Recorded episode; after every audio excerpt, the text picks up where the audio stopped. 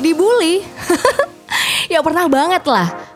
Waktu SD pernah, SMP pernah, SMA pernah. Dijauhin teman sekelas gara-gara dikira tukang contek. Terus dijauhin teman karena punya sakit asma, takut pada ketularan. Ya udah aku maafin, aku udah lupain gitu kalau mereka pernah berbuat salah. Tapi perilakunya gak bisa aku lupain sampai segini sekarang. Ya masih inget gitu loh. Ya mungkin itu kali ya yang bikin aku jadi manusia. Jadi gak bisa positif terus. Ada kalanya jadi negatif juga. Hai, halo, ketemu dengan Sarah Neyrhiza di The Light Brands with Sarah. Kali ini aku pengen ngomongin sesuatu yang mungkin dirasakan banyak orang atau mungkin dialami banyak orang juga. Cuma gak semua orang berani untuk mengungkapkan pengalamannya di masa lalu. Kayaknya obrolannya berat banget nih. Tapi sebenarnya ini adalah hasil diskusi atau hasil momen mencurahkan hati dengan seorang kawan via WhatsApp.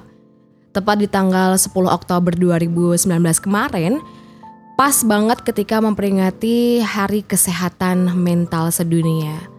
Terus beberapa waktu yang lalu kita juga dengar sebuah berita salah satu artis K-pop karena mengalami depresi, sering ngedapetin yang namanya cyberbullying, terus melakukan sebuah tindakan membunuh dirinya sendiri. Nah, kali ini sebenarnya pengen ngomongin soal bullying sih ya. Jadi ketika Sarah ditanya sama seorang teman, pernah gak sih kamu tuh ngalamin yang namanya dibully? Pernah banget gitu loh. Jadi mungkin kalau misalnya kamu kenal sosok Sarah sekarang, kayaknya orangnya cuek atau mungkin jutek ataupun terlihat tidak punya masalah. Itu adalah sebuah kamuflase atau pencitraan gitu. Karena setiap orang tuh pasti punya sisi-sisi negatif yang gak kelihatan dan punya pengalaman-pengalaman yang tidak mengenakan juga di masa lalu. Kalau ngomongin soal dibully, waktu zaman sekolah dasar, Sarah sempat ngalamin sih kayak dijauhin beberapa temen. Ternyata mereka itu pada takut ketularan penyakitnya Sarah. Aku punya sakit asma, kebetulan keturunan, dan pada waktu sekolah dasar sering kambuh, jadi jarang ikut pelajaran olahraga. Dan di satu titik aku tuh ngerasa kayak gak punya banyak temen, dan ternyata memang banyak dari teman-teman itu yang menjauhi karena takut ketularan gitu loh. Walaupun ya mungkin mereka gak tahu bahwa asma itu tidak menular begitu kan. Terus sampai di satu titik waktu itu kelas 4 SD, bahkan Sarah tuh sengaja sama guru gak diikutin pesta siaga, pramuka, karena takut kalau nanti sakitnya kambuh. Jadi pada saat itu justru semakin mempertegas bahwa ternyata aku itu punya asma, dijauhin temen, terus gak dapet kesempatan gitu kan untuk berprestasi misalnya kayak gitu. Cuma gak tahu kenapa pada waktu itu, beruntungnya adalah aku tidak menganggap atau tidak terlalu mempedulikan apa kata orang. Sempat cerita juga ke mama, aku dijauhin nih sama teman-teman karena punya asma. Pada waktu itu mama supportnya adalah, ya kamu harus buktiin kalau kamu bisa. Jadi walaupun dijauhin teman ya cuek-cuek aja, tetap aja. Peringkat di kelas juga gak jelek-jelek amat. Terus setiap akhir usanah atau perpisahan aku masih percaya diri buat tampil gitu kan. Jadi bullying yang diberikan oleh teman-teman itu istilahnya tidak banyak mengganggu kehidupan gitu loh. Tapi cukup tahu aja sih, mana sih teman yang baik, mana teman yang gak baik. Dan sempat juga kalau gak salah di kelas 6 pada waktu itu kemudian aku sudah mulai bisa deket dengan banyak teman, terus mulai belajar ngegeng, punya teman-teman deket gitu kan. Aku mulai berontak gitu, dalam artian ketika ada teman yang memberikan cemooh gitu kan, aku berani untuk melawan hal tersebut gitu. Dan itu justru semakin meningkatkan percaya diri. Itu waktu sekolah dasar. Waktu di SMP ngalamin juga, di kelas 2 SMP. Dan waktu itu justru kayaknya aku dijauhin sama teman sekelas gitu kan. Gara-garanya peringkat kelasku gitu, rankingku di kelas itu naik cukup tajam karena duduk dengan teman sebangku yang dia tuh pinter banget. Dia ranking 5 besar paralel lah. Kalau aku boleh cerita, waktu duduk sama temanku ini, itu dia tuh emang men-trigger aku buat rajin belajar gitu loh. Jadi tiap malam aku rajin belajar supaya kalau dia ngasih tebak-tebakan gitu kan terkait sama pelajaran di sekolahan, aku tuh gak malu-maluin itu. Makanya aku rajin banget belajar, terus kemudian rajin mengisi LKS, lembar kerja siswa, dan akhirnya sejak duduk bareng sama temanku yang 5 paralel ini aku jadi peringkatnya juga bagus, ulangan nilai bagus dan lain sebagainya. Tapi ternyata kondisi itu kemudian memunculkan sebuah gosip bahwasannya aku tuh adalah tukang contek gitu. Jadi cuma nyontek hobinya, makanya rankingnya bisa bagus. Dan itu nyebar satu kelas dan sempat dijauhin juga sama banyak teman gitu sebagai tukang contek. Akhirnya aku ngerasa nih, kok aku dijauhin kayak gini, kenapa ya? Terus mulailah denger info-info, nah kamu tuh dijauhin karena kamu tuh sukanya nyontek bla bla bla. Oh, kayak gitu ya ternyata, teman-teman. Tapi ya udah sih, akhirnya kalau nggak salah ada momen maaf-maafan gitu deh, biasalah namanya juga anak ABG. Tapi pada waktu itu aku meminta ke wali kelas, "Bu, saya mau dong nanti kelas 3 aku dipindah kelas aja, aku udah nggak betah nih di kelas ini. Aku minta dipindah aja sembari aku membuktikan bahwa sebenarnya aku tuh juga pinter gitu loh, nggak asal tukang nyontek doang gitu." Itu waktu kelas 2 SMP. Terus pada waktu SMA dibully karena pendek kali ya. Jadi sering banget dapet, ya bukan hinaan, mungkin sekedar grecokin gitu. Kalau aku tuh pendek, aku kan pendek nih, cuma 150 cm. Tapi gak tahu kenapa teman-teman yang menghina tuh memang teman-teman yang kenal deket. Jadi gak pernah hinaan mereka tuh aku ambil hati gitu loh. Jadi ya menghina aja, aku anggap itu adalah candaan-candaan aja gitu. Jadi sebenarnya dalam proses dari sekolah dasar, SMP, SMA itu kayaknya aku punya ataupun menjadi bahan hinaan atau bahan bullying tuh emang benar terjadi gitu. Sejujurnya apa yang dilakukan oleh teman-teman terhadap diriku di masa lalu itu tidak mengubah banyak hal dari diriku. Jadi gak bikin aku yang namanya kehilangan penghargaan terhadap diri, ataupun merasa jadi minder, ataupun merasa jadi pemalu atau merasa takut. Enggak, sama sekali enggak ada perasaan seperti itu. Jadi mau aku dibully kayak gimana, aku tetap yang pede-pede aja. Mungkin orang yang kenal sama aku ngerti banget bahwa aku tuh orangnya pede abis gitu loh. Jadi hinaan-hinaan mereka ya aku anggap angin lalu aja gitu. Tapi kadang-kadang di satu titik, pada saat justru dewasa, dalam artinya setelah lulus SMA, malah justru muncul insecure ke diri sendiri, kemudian melihat kekurangan-kekurangan yang ada di diri sendiri itu sebagai sebuah kelemahan gitu. Kayak misalnya aku gak tinggi, aduh nanti aku dianggap remeh sama orang gimana ya, kayak gitu. Dan pada waktu itu jadi mulai sering pakai high heels, wedges kayak gitu, dan hanya sebagai usaha untuk kelihatan lebih tinggi dan lebih pede gitu aja sih. Apalagi khususnya pada waktu bekerja, misalnya lagi nge-MC dan lain sebagainya. Tapi sebenarnya bully-bully yang dihadapin itu tidak banyak memberikan pengaruh. Justru ketika dewasa ada fase di mana mungkin itu adalah proses aku mencari jati diri yang sebenarnya. Kayak bully-bully itu justru keluar gitu loh, menyeruak dari alam bawah sadar gitu kali ya, yang menyebabkan rasa khawatir dan sedikit mengurangi rasa percaya diri. Tapi so far sampai detik ini, di usiaku yang ke-29 tahun, aku masih merasa tidak terlalu peduli sama apa yang dikatakan orang lain. Ya terserahlah kamu ngomong aku apa, ya wis terserah. Yang penting aku seperti ini dan tidak merugikan kamu, kayak gitu. Tapi aku yakin sebenarnya ada banyak kasus-kasus lain gitu kan yang dialami sama orang lain juga. Mungkin ada yang lebih berat dari apa yang aku hadapin. Yang mungkin bully gak cuma sekedar verbal, tapi sampai ke fisik gitu loh, physical bullying gitu kan. Jadi kayak misalnya kamu mulai dipukul, kamu mulai di apa namanya, dijorok-jorokin. Nah itu mulai gak bener kalau kayak gitu. Dan itu mungkin ada banyak orang yang ngalamin juga. Tapi sejauh ini memang bullying yang aku hadapin tuh lebih ke verbal, terus gosip, kayak gitu.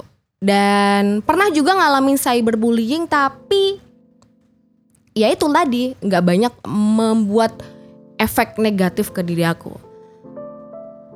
Tapi sebenarnya kalau boleh bilang soal bullying, gimana sih sebenarnya aku bisa struggle atau bisa bertahan? Yang pertama gak bisa dipungkiri adalah keterlibatan orang terdekat. Jadi pada waktu itu aku cukup berani untuk share cerita pengalaman tidak mengenakan yang kuhadapin ke mamah gitu kan. Dan pada waktu itu mama selalu menekankan adalah kamu harus membuktikan kalau kamu tuh bisa. Kamu harus membuktikan kalau kamu berani. Dan perlu kok kadang-kadang kamu gak diem aja tapi kamu lawan. Pada waktu itu mama memberikan aku saran-saran seperti itu. Dan akhirnya itu yang bikin kuat gitu. Dan pada satu titik juga berani untuk melawan mereka yang ngomong seenaknya, bertindak seenaknya.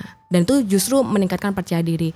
Terus yang kedua adalah sadar gitu bahwa ternyata aku punya kok kelebihan lain yang bisa aku tunjolkan gitu loh. Jadi menganggap hal-hal negatif yang dilontarkan orang lain tuh hanya sebagai angin lalu, dan aku lebih fokus ke hal-hal yang aku bisa. Ketika aku dibilang pendek sama teman-teman, aku nggak peduli gitu kan. Buktinya aku tetap mencalonkan diri jadi ketua kelas, jadi ketua MPK, ikut paskibra yang notabene tahu sendiri dong yang namanya paskibra tuh tinggi badan kan penting juga gitu. Dan aku terobos aja, aku gak peduli orang bilang aku pendek, nyatanya aku lolos-lolos aja nih jadi paskibra. Berarti kan aku punya value lebih selain tinggi badan. Nah itu selalu yang aku tanamkan ke diri gitu loh, untuk melawan efek-efek negatif atau umpatan-umpatan dari orang lain. Terus yang ketiga kalau boleh aku bilang ya itu sih, kalau misalnya emang udah ngerasa penat banget atau mungkin ngerasa gak kuat, ya gak ada salahnya sih kadang-kadang kita ngelawan juga. Soalnya maksud hati mungkin orang lain cuma bercandaan, tetapi orang lain tuh perlu diedukasi juga bahwa apa yang dia lakukan itu sebenarnya menyakiti hati orang lain. Nah ternyata bullying itu punya beberapa tipe atau beberapa jenis. Yang pertama adalah physical bullying. Ini kaitannya sama kondisi di mana kita jadi target secara fisik, kayak misalnya ditampar, dipojokin, terus ada baku hantam di situ gitu kan. Kita dipukulin. Nah, itu adalah bullying dalam bentuk fisik. Ada juga bullying dalam bentuk verbal. Dikata-katain, terus dihina-hina dengan ucapan maupun tulisan. Ada juga yang namanya psychological bullying, kayak digosipin di belakang, diomongin jelek di belakang, yang itu membuat mungkin kita dijauhin kayak yang Sarah hadapin kayak gitu kan. Yang tadi Sarah udah cerita. Terus yang sekarang ada yang namanya cyberbullying. Nah, itu biasanya menggunakan internet ataupun menggunakan social media. Itu adalah beberapa tipe bullying yang terjadi. Nah, kalau Sarah melihat ternyata ketika kita dibully sama seseorang yang kita kenal, misalnya teman dekat sendiri gitu, kita dikatain jelek, itu kadang-kadang efeknya itu gak terlalu kerasa gitu loh. Kita nganggapnya bercandaan, ya udah deh gak apa-apa lah, cuma bercandaan aja ya. Tapi kalau misalnya kita dikata-katain sama orang lain yang kita gak kenal, misalnya pakai sosial media, gak tahu kenapa itu rasanya jauh-jauh lebih sakit gitu loh. Seolah ada penolakan dari dalam diri, kamu kan gak kenal aku itu siapa, kok kamu bisa sih ngata-ngatain kayak gitu. Ada perasaan yang jauh lebih menyakitkan. Jadi ketika si artis K-pop itu kemudian dia merasa depresi dengan banyaknya cyberbullying yang dia terima, Sarah bisa merasakan di situ karena orang-orang yang ngata-ngatain dia adalah orang yang nggak kenal dia itu siapa, gitu. Tapi akan beda ceritanya kalau misalnya yang mungkin melakukan konfrontasi itu adalah orang yang dia kenal, teman dekat misalnya. Nah, bisa jadi di situ bukan bullying tapi bisa jadi sebuah kritikan. Jadi akan beda konteksnya kalau beda juga pelakunya. Nah kalau kita ngomongin soal bullying sendiri, apa sih sebenarnya yang harus kita lakukan kalau misalnya kita adalah korban? What can I do gitu kan? Kalau misalnya saya adalah korban. There are many things that you can do teman-teman. ada banyak cara yang bisa kamu lakukan. Yang pertama yang seperti Sarah lakukan adalah cerita sama orang yang kita percaya gitu. Jadi menurut Sarah, keputusan Sarah dulu untuk cerita ke mama terhadap bully yang Sarah terima itu memberikan dampak yang besar gitu loh.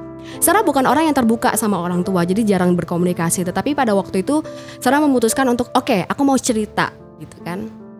Dan ternyata respon dari orang tua itu sangat menguatkan dari dalam. Ternyata aku masih punya temen nih. Ternyata aku masih punya orang yang mencintai aku gitu kan. Aku gak sendirian, ada perasaan seperti itu. Terus yang kedua adalah coba deh untuk gak peduliin. Gak usah kamu anggap apapun kata-kata orang lain yang jelek terhadap dirimu, karena mereka mungkin gak tahu kamu yang sebenarnya gitu. Itu yang Sarah terapkan juga. Ketika orang mau ngomong apa, ya udah, terserah. Sarah bisa tetap berdiri tegak gitu dengan keyakinan yang Sarah punya. Gak usah terlalu dipeduliin. Tetapi ada kalanya boleh kok kalau misalnya memang kamu ingin mencoba untuk melawan, bukan secara fisik ya. Jadi lawanlah, berikanlah sebuah argumen bahwa apa yang disampaikan oleh temanmu itu salah. Itu kamu boleh. Ada satu titik kamu boleh kalau melawan dengan hal seperti itu, memberikan sanggahan, memberikan sebuah argumen bahwa apa yang mereka katakan itu tidak benar, itu boleh. Jadi gak selamanya diam itu emas. Jadi ada kalanya kamu boleh untuk menyuarakan suara kamu. Karena bisa jadi orang-orang yang membuli kamu tuh hanya karena ingin mencari perhatian gitu. Ketika kamu mencoba memberikan perhatian ke mereka, bisa jadi mereka akhirnya berhenti gitu kan. Itu adalah tahap-tahap selanjutnya. Terus tadi ya ngomong ke orang yang kita percaya, kamu nggak usah peduliin omongan jelek orang lain. Kamu tetap percaya diri, jangan melawan dengan fisik, tetapi cobalah beri argumen kepada mereka. Dan kemudian belajarlah untuk lebih percaya diri gitu.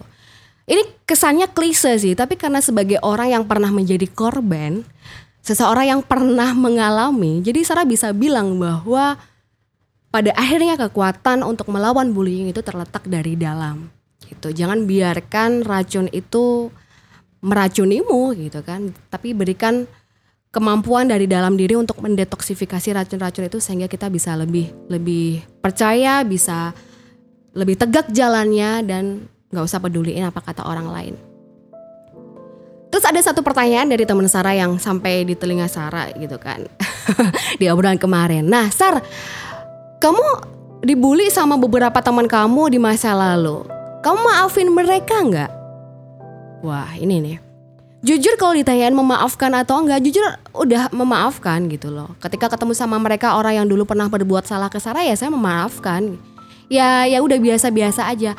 Tetapi ternyata Sarah gak bisa lupa. Saya gak bisa lupa apa yang sudah mereka lakukan, tapi saya memaafkan gitu loh. Tapi saya tidak berusaha untuk membalas. Saya tidak mendendam juga. Saya tidak ada kebencian sama mereka, tetapi saya tidak pernah melupakan apa yang mereka lakukan. Ya itu kali ya yang bikin saya tuh jadi manusia gitu loh. Pada akhirnya kayak sebuah perasaan kalau sudah tersakiti ya dimaafin, tetapi gak bisa gampang hilang gitu deh. Ya udah, mungkin aku yakin banyak ya dari kamu yang mungkin juga punya pengalaman yang sama. Kamu boleh cerita juga, kamu bisa kirimin email. Mungkin ada banyak pengalaman-pengalaman yang tidak mengenakan di masa lalu, tapi semoga itu gak mempengaruhi hidup kamu sekarang dan juga di masa depan. Kamu tetap bisa percaya diri dengan kemampuan yang kamu punya. Kalau memang kamu punya keterbatasan-keterbatasan, kayak misalnya Sarah punya asma, terus juga gak tinggi, pendek. Kalau misalnya kita bisa mengcover itu, kita bisa menutupi itu dengan hal-hal positif, kayak misalnya Sarah punya asma tapi sekarang jadi rajin lari.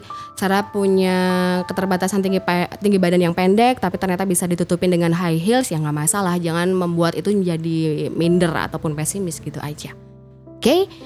Thank you buat kamu yang udah dengerin episode The Light Brands kali ini. Sampai ketemu di episode selanjutnya. Bye-bye.